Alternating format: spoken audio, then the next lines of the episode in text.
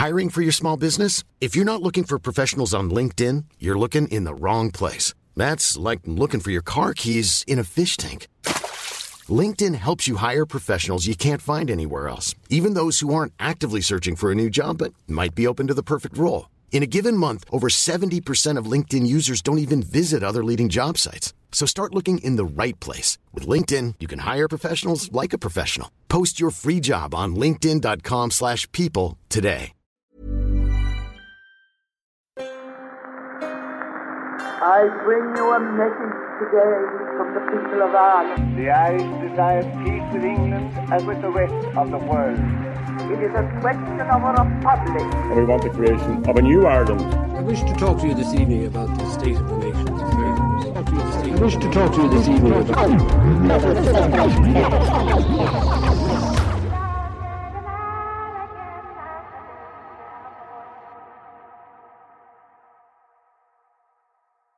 Welcome to the History of Ireland. Last week, we left things on quite the juicy cliffhanger, with the talks on a knife's edge after Dev's letter to the Pope and the discovery of weapons headed to Ireland from Germany. But what happens next is less about a clash between the Irish and the British, and more about internal conflict within both groups. After the sixth plenary session, when things were looking like they were about to fall apart, the Irish delegates left 10 Downing Street and immediately began composing a letter to Dev, basically to figure out what the hell they could do to stop the talks collapsing. They argued that any importing of weapons into Ireland needed to stop during the course of the talks. And they asked for Dev's stance on whether or not he was willing to end the talks over the matter of an oath of allegiance to the crown. Collins was then forced to rush back to Dublin that weekend with a letter for Dev and minutes from the catastrophe that was the sixth plenary session. De Valera called a cabinet meeting, assuming Collins wanted to speak about the papal letter. But instead, what followed was a dance we're all too familiar with, with Collins begging Dev to join the delegations in London, while Dev continued to argue that he should stay. As historian Patrick Murray puts it, Dev wanted to act as, quote, a final court of appeal to avert whatever Britain might attempt to put over, and if anything went wrong, he would be on hand to rally the people and prepare them for resistance. But Collins and the other delegates were pretty sure that the final appeal would be pretty much needed right now. So it was a bit of a wasted trip for Collins, and he arrived back in London at 5 a.m. on the morning of Monday, the 24th. Lloyd George and the British were expecting the Irish's answer on their Pledge of Allegiance, membership of the Empire, and naval defences. Unfortunately, Dev had provided no real guidance on any of these matters, and the delegates were left to figure out things for themselves. The seventh plenary session was slated to begin at 4.30 that day, and the delegates scrambled to get a written answer to the British in time. We've all been there. An assignment is due, not enough work's been done, there's a deadline looming, oh, pfft. and it's a group assignment at that. They're the worst. But the plenipotentiaries submitted their papers at 3.20. And this didn't go down well with Lloyd George. He opened the meeting saying, the memorandum was received too late for proper examination. And he kind of wasn't all that pleased with the answers that the Irish had given either. The way the British saw it, they had, quote, refused or evaded the three key questions. And the Irish really had.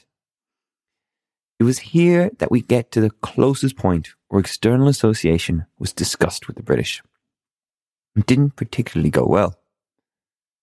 The letter stipulated that Ireland, quote, consented to adhere to the Commonwealth for all purposes of agreed common concern. To which Lloyd George replied, Are you prepared to come inside the Empire like New Zealand and Canada? Griffith responded, This is not quite our idea of association, but Lloyd George pushed further. Association is not the position of Canada and Australia. What is the distinction between association and coming inside the empire? As Friemann puts it in her book, rather at a loss, Griffith responded, We should be associated with you outside that a free people. I think this made as much sense to the British as it probably does to you or I. No one still had a clear idea of what De Valera wanted from external association.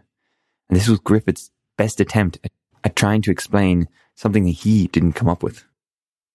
Seeing clearly that they were getting nowhere, Birkenhead jumped in to discuss neutrality and British access to Irish naval bases. Here, Griffith did concede some ground, saying, We accept the principle that your security should be looked after.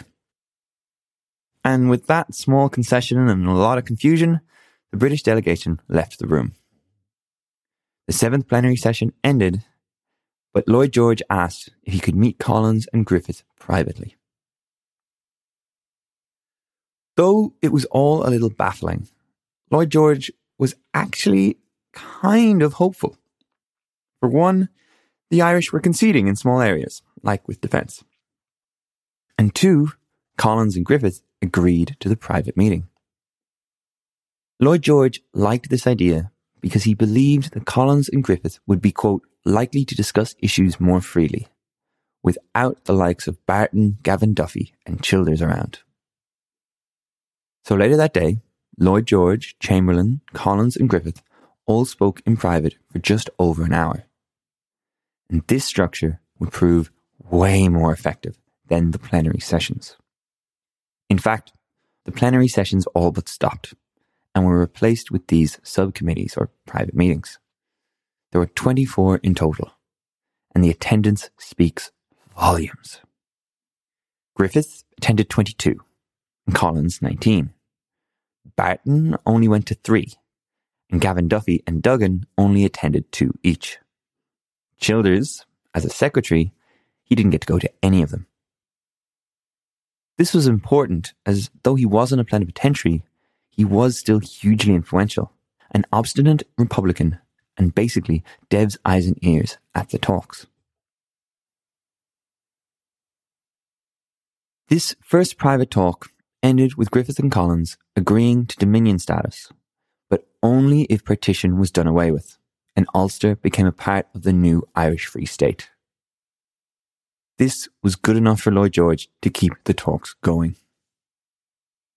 To me, it seems like this marks an important turning point where Griffith and Collins stopped trying to negotiate with Dev in the back of their mind and began making more of their own decisions. That's not to say that they totally threw out Dev's thinking or would not go on to consult him frequently, but you do begin to see them diverging from Dev's unclear ideas of external association and whatnot. As Friemann puts it, Griffith viewed the change towards subcommittees as a minor victory, giving him a freer hand in the negotiations. But having said that, that evening, Griffith wrote a memo to Dev following it up with another letter on Tuesday, relaying what the situation was. He wrote that, in the end, I told him that no Irishman could even discuss with his countrymen any association with the British Crown unless the essential unity of Ireland was agreed to. Basically, we'll consider an oath as long as the British ditch partition. Dev was absolutely furious with this. And he wrote back, We are all here at one that there can be no question of our asking the Irish people to enter an arrangement which would make them subject to the crown or demand from them allegiance to the British king. If war is the alternative, we can only face it. And I think that the sooner the other side is made to realize that, the better. Dev's response didn't arrive in London until Wednesday, the 26th of October. And Dev's anger was matched by that of Griffith, who declared, I will go home unless the cabinet left our hands free. But if Griffith was angry, Collins was even more pissed. Both historians Friemann and Ronan Fanning use the phrase towering rage to describe the big fella's reaction, with him declaring, Those in Dublin are trying to put me in the wrong so I could do the dirty work for them.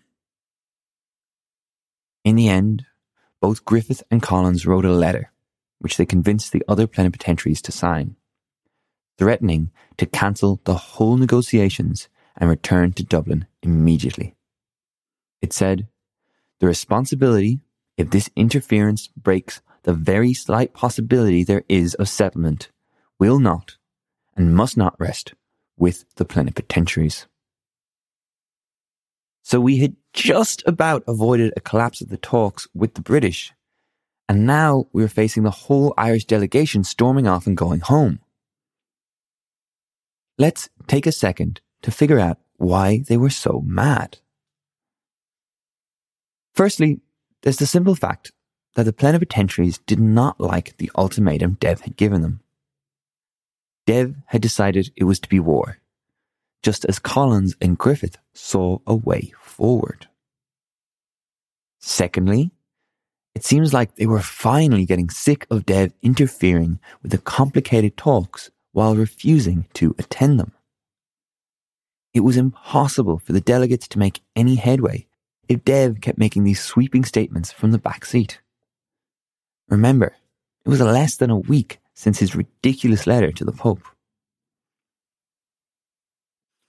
And finally, here you see a really clear indication of where Griffith and Collins differed from Dev, Stack, and Brugha. Griffith and Collins were both famously practical. And Griffith, in particular, didn't seem to care at all about an oath to the king. Remember, he started as a dual monarchist. If they could gain 32 counties with no partition, they didn't care they had to utter some words to a king. And they saw dominion status as a huge step forward, something that was constantly evolving, providing more and more actual freedom and independence from Britain. Dev, on the other hand, put a lot more stock in the oath. He didn't think the Irish population would stand for it. And some argue that his religion played into it. Dev's Catholicism would not allow him to swear an oath to the head of the Church of England. The two were incompatible.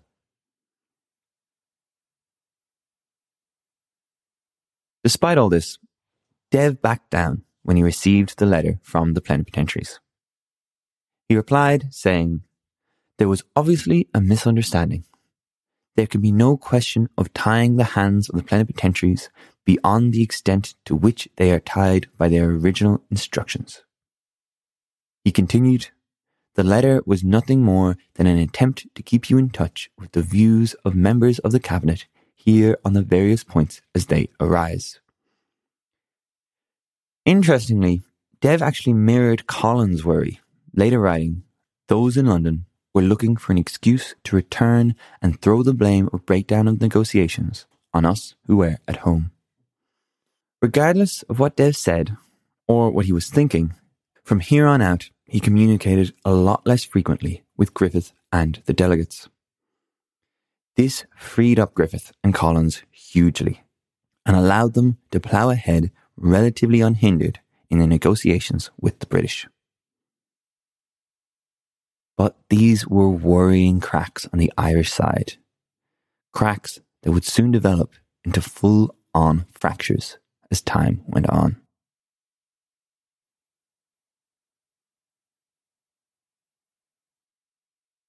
Now, the British were oblivious to all of this internal conflict among the Irish. And to be honest, Lloyd George and Chamberlain were too busy with their own issues. In the original British proposals for the talks, the British government had stipulated that an agreement, quote, must allow for full recognition of the existing powers and privileges of the government of Northern Ireland, which cannot be abrogated except by their own consent.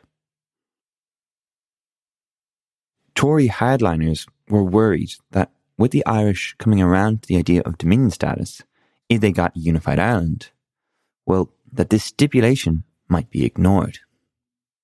There was a lot of talk that they would turn on Lloyd George, and this came to a head around the same time that the Irish were fighting over letter with Dev. On Thursday, the 27th, Lloyd George decided to push the die-hard Tories to put their money where their mouth was, asking them to decide whether or not to continue with negotiations, writing, It is quite clear we cannot proceed with this conference unless we know the House of Commons supports us. And so a vote was scheduled on Monday, the 31st of October. This meant that Lloyd George only had a few days to do a whole lot of manoeuvring. First, he worked to bring the Irish to a position he could leverage against the die-hard Tories. To do this, he focused on everything but Ulster. His thinking was if he could agree on everything else, then, as he put it, they could, quote, consider any machinery by which unity of Ireland should be organised. On Thursday morning, he wrote a stern memo to the Irish, once again pushing for Dominion status saying they must have a definitive understanding upon these vital questions. The plan was for Lloyd George to play bad cop, restating the ultimatum for the Irish, while his deputy secretary, Tom Jones, played good cop, meeting with Collins and Griffith on the side. Jones made it clear to the Irish that the memo was not Lloyd George's real stance, as the harshness was meant to keep the Tories happy. With this in mind, on Saturday, the Irish responded to Lloyd George's memo. In it, they stated that the Crown would be recognised as a symbol and accepted head of the combination of signatory states if Ireland secured unimpaired unity and unfettered possession of all legislative and executive authority. This was a step forward, and one Lloyd George was happy with but it still wasn't enough to go into the House vote on Monday. He needed more. And so a meeting was held at Churchill's home with Griffith, Collins, Churchill, Birkenhead, and Chamberlain on Sunday night. Now, over the course of the negotiations, Lloyd George had warmed to Griffith. We'd said before that he wasn't that big a fan of him. By now, it turns out he was, saying that Griffith was a pretty considerable man and he wanted more and more to deal with Griffith alone. This was partly down to the fact that Griffith was quite sympathetic to Lloyd George's precarious political position. Collins, on the other hand, had very little time for the internal British squabbles. So, on Sunday night, it was agreed that Griffith and Lloyd George would sit together one on one, while Collins worked with the others. The private meeting between Griffith and Lloyd George would turn out to be quite important. Fortunately, though, we have very little information about it, and all we can rely on is Griffith's letter back to Dev. But here's what we know. At the meeting, Lloyd George explained that he was trying to quell the revolt slowly developing among the Tory diehards. To do so, he needed ammunition from the Irish. He knew that arguably they couldn't alter their official stance for now. But if he could get what Griffith described as personal assurances, Lloyd George would have what he needed to shut down the diehards. So he asked for Griffith's personal assurances on the oath to the crown, on free partnership with the empire, and on continued access to Ireland's naval facilities. Griffith agreed to quote, recommend a recognition of the Crown as long as we were satisfied with the other points of issue. Then, according to Griffith, Lloyd George promised to, as Friemann puts it, go all out for Ireland's essential unity. Griffith then described how the group broke up, saying, They indicated that if they were certain of real goodwill on our side, they would take risks and fight. We parted on the understanding that they would go strongly against the die-hard attack and go strongly for peace with Ireland in the debate. With the assurances from Griffith, Lloyd George was happy to do just that. And it helped Lloyd George, but he was still in a tricky situation. The next day, he had to deal with the Ulster Unionists. At this point, he actually considered an election to be rid of them altogether. The PM's thinking was maybe he could call a snap election, side with another party, and be done with the Unionists and the Tories. But he quickly decided this was just too risky. I wonder how Brexit would have turned out if Theresa May had been as equally cautious. Instead, he was forced to, as one newspaper put it, buy off the Ulster vote, promising to give more power to the Northern Irish Parliament that had been created by the Government of Ireland Act. This is kind of at odds with everything he promised to Griffith the night before regarding essential unity. And either Griffith misunderstood Lloyd George, the slippery Welshman had simply lied, or the deal he was making in public did not match his private plans. Regardless, it worked a treat for now, and the Ulster Unionists were happy not to turn on Lloyd George in the vote. And so that Monday, he won by a landslide. He gave a thunderous speech that had the whole house, quote, roaring its applause. This kind of threw Griffith and Collins for a bit of a loop. The next day, Collins was chatting to Tom Jones, telling him that he felt rather disappointed and flat, thinking the situation was very much more difficult than anticipated in view of what had taken place on Sunday night. Jones reassured Collins, saying unless a reasonable compromise was reached on Ulster, he said the PM would resign rather than start a war of reconquest.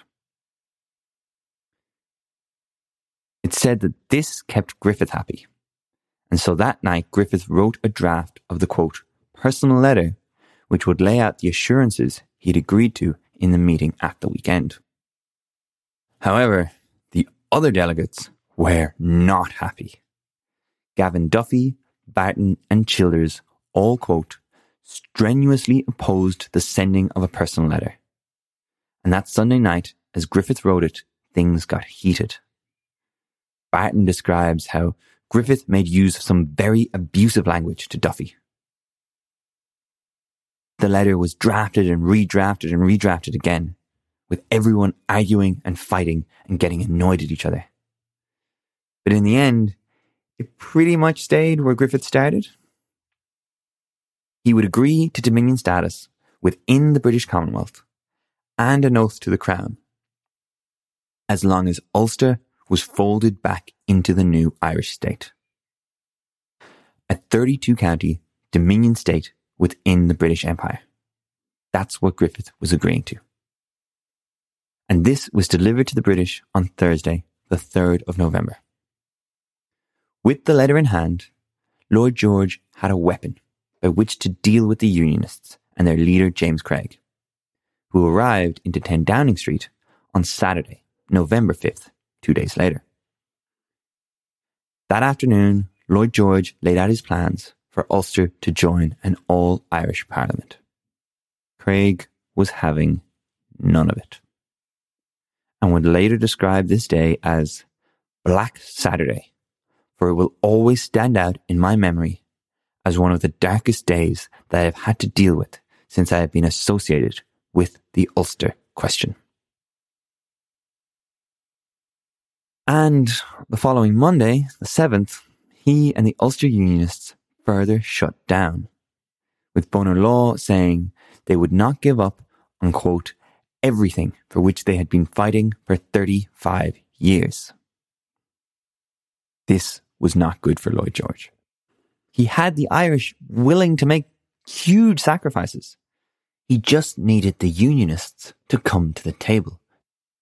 Jones described how the PM was more depressed than I had ever seen him at all since the negotiations began.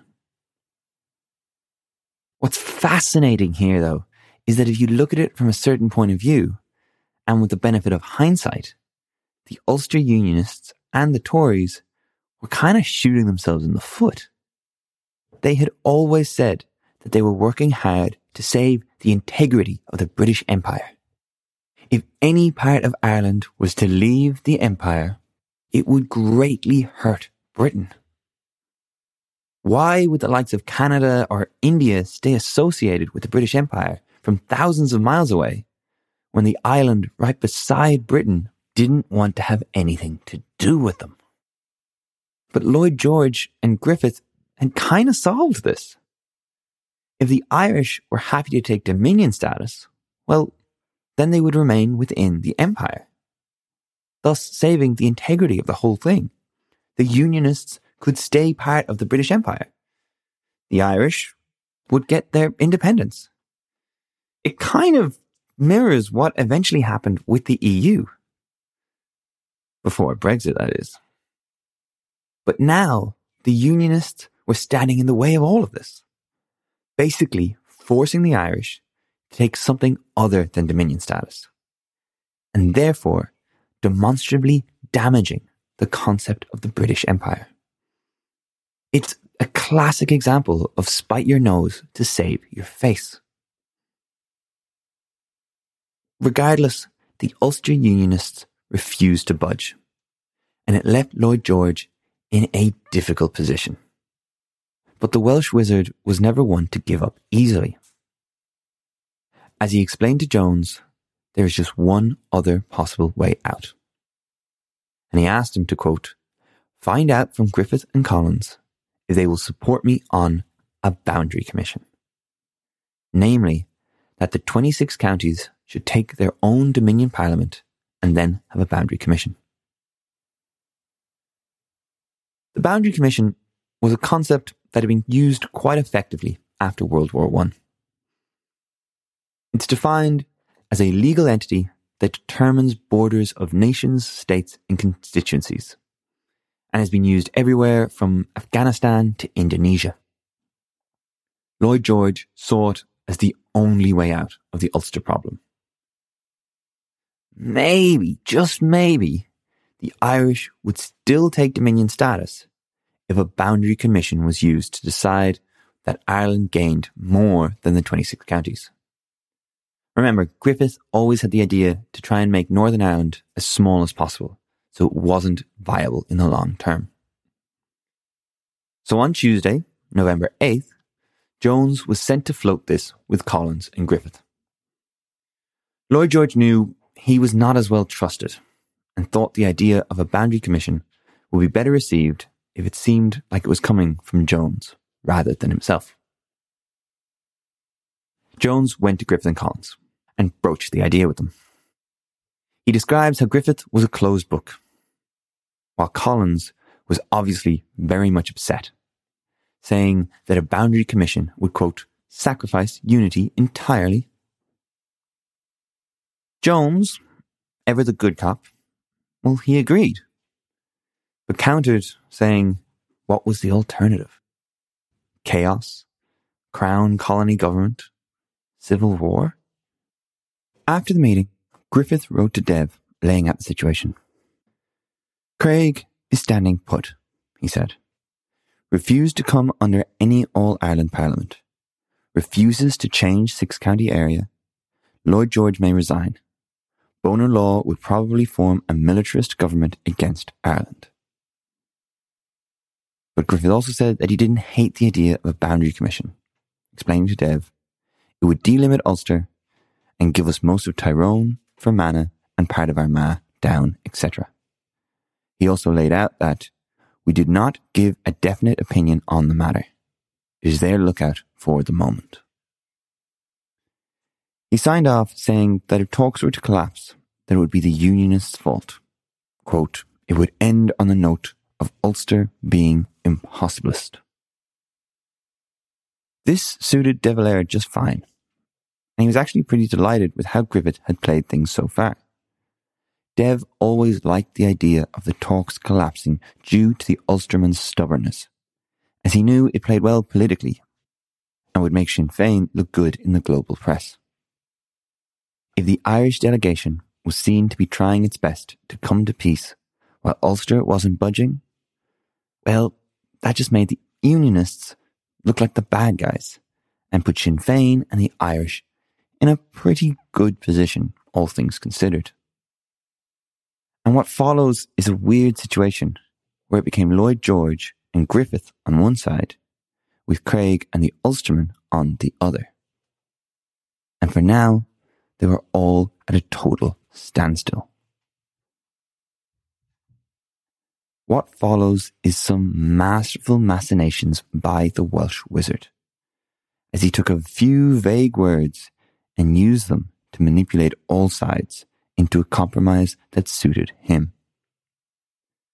But after yet another mammoth episode, we'll leave it there. I was hoping to get to the signing of the treaty before Christmas, but there's just so much to cover, and I don't know about you, but I find it all so interesting. So unfortunately, we'll have to wait until the new year to see what happens next. Over the next few weeks, I've got a friend's wedding, I'm away, then there's Christmas, so we'll be back in the new year. Sit tight, have a great Christmas, and I cannot wait to get into the final few weeks, days, and hours of the treaty negotiations. Thanks for listening. Subscribe wherever you get your podcasts, and if you're enjoying it, give us a review on Apple Podcasts or tell your friends. It really helps. You can also support the show, buy merch, and get in touch all through our website, thehistoryofireland.com. Or you can follow us on Facebook or Twitter. It's always great hearing from you guys. And if I've made a mistake, please do let me know. The History of Ireland was written and produced by me, Kevin Dolan. Additional research and fact checking by Robert Babington, music by Liam Doyle, and additional help from assistant producer Aoife Murphy. This podcast was recorded in the lands of the Wurundjeri people of the Kulin Nation. Sovereignty was never ceded.